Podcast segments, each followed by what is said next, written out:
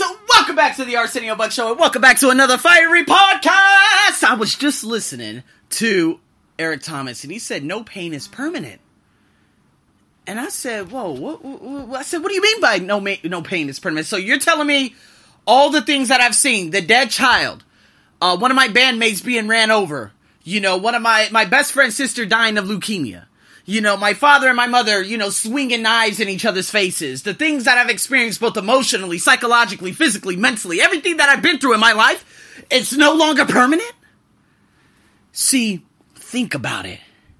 A lot of us have a tendency of always looking back. But the thing is, when we reaffirm those negative feelings, it ends up creating a predictable future. And then you wonder why. Why is it that I continue? I can't, I can't get a break. I can't do this. I can't do that. It's always the negative. Why? Because you create it.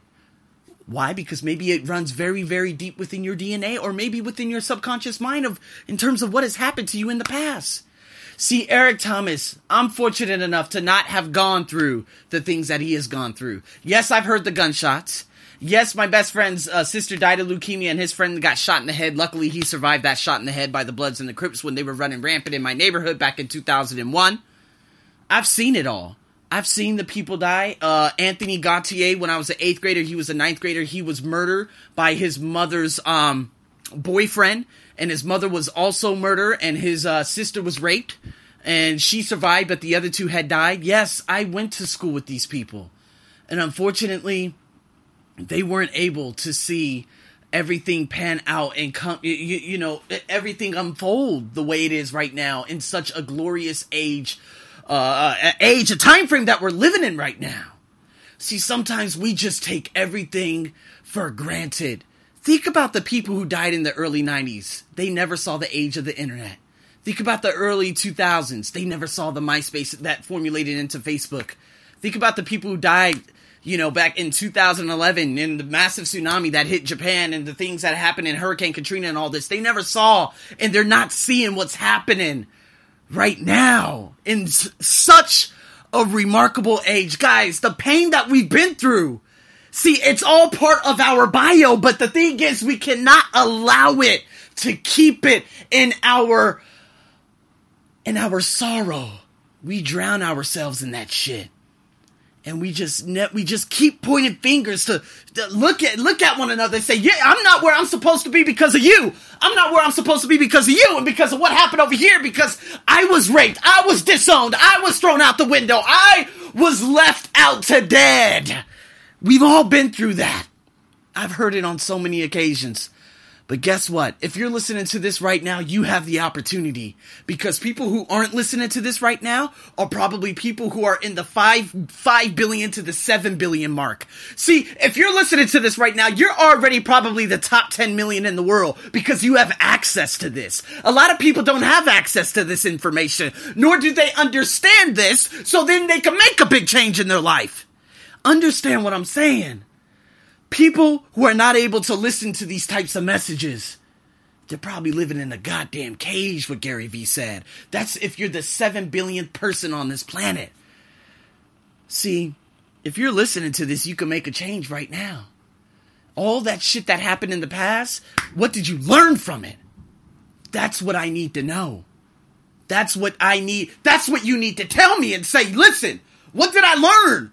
From my father abandoning me? What did I learn from my father stealing two income tax checks and owing my mom over 50,000 US dollars worth of child support? What did I learn from all that? Not to be like him.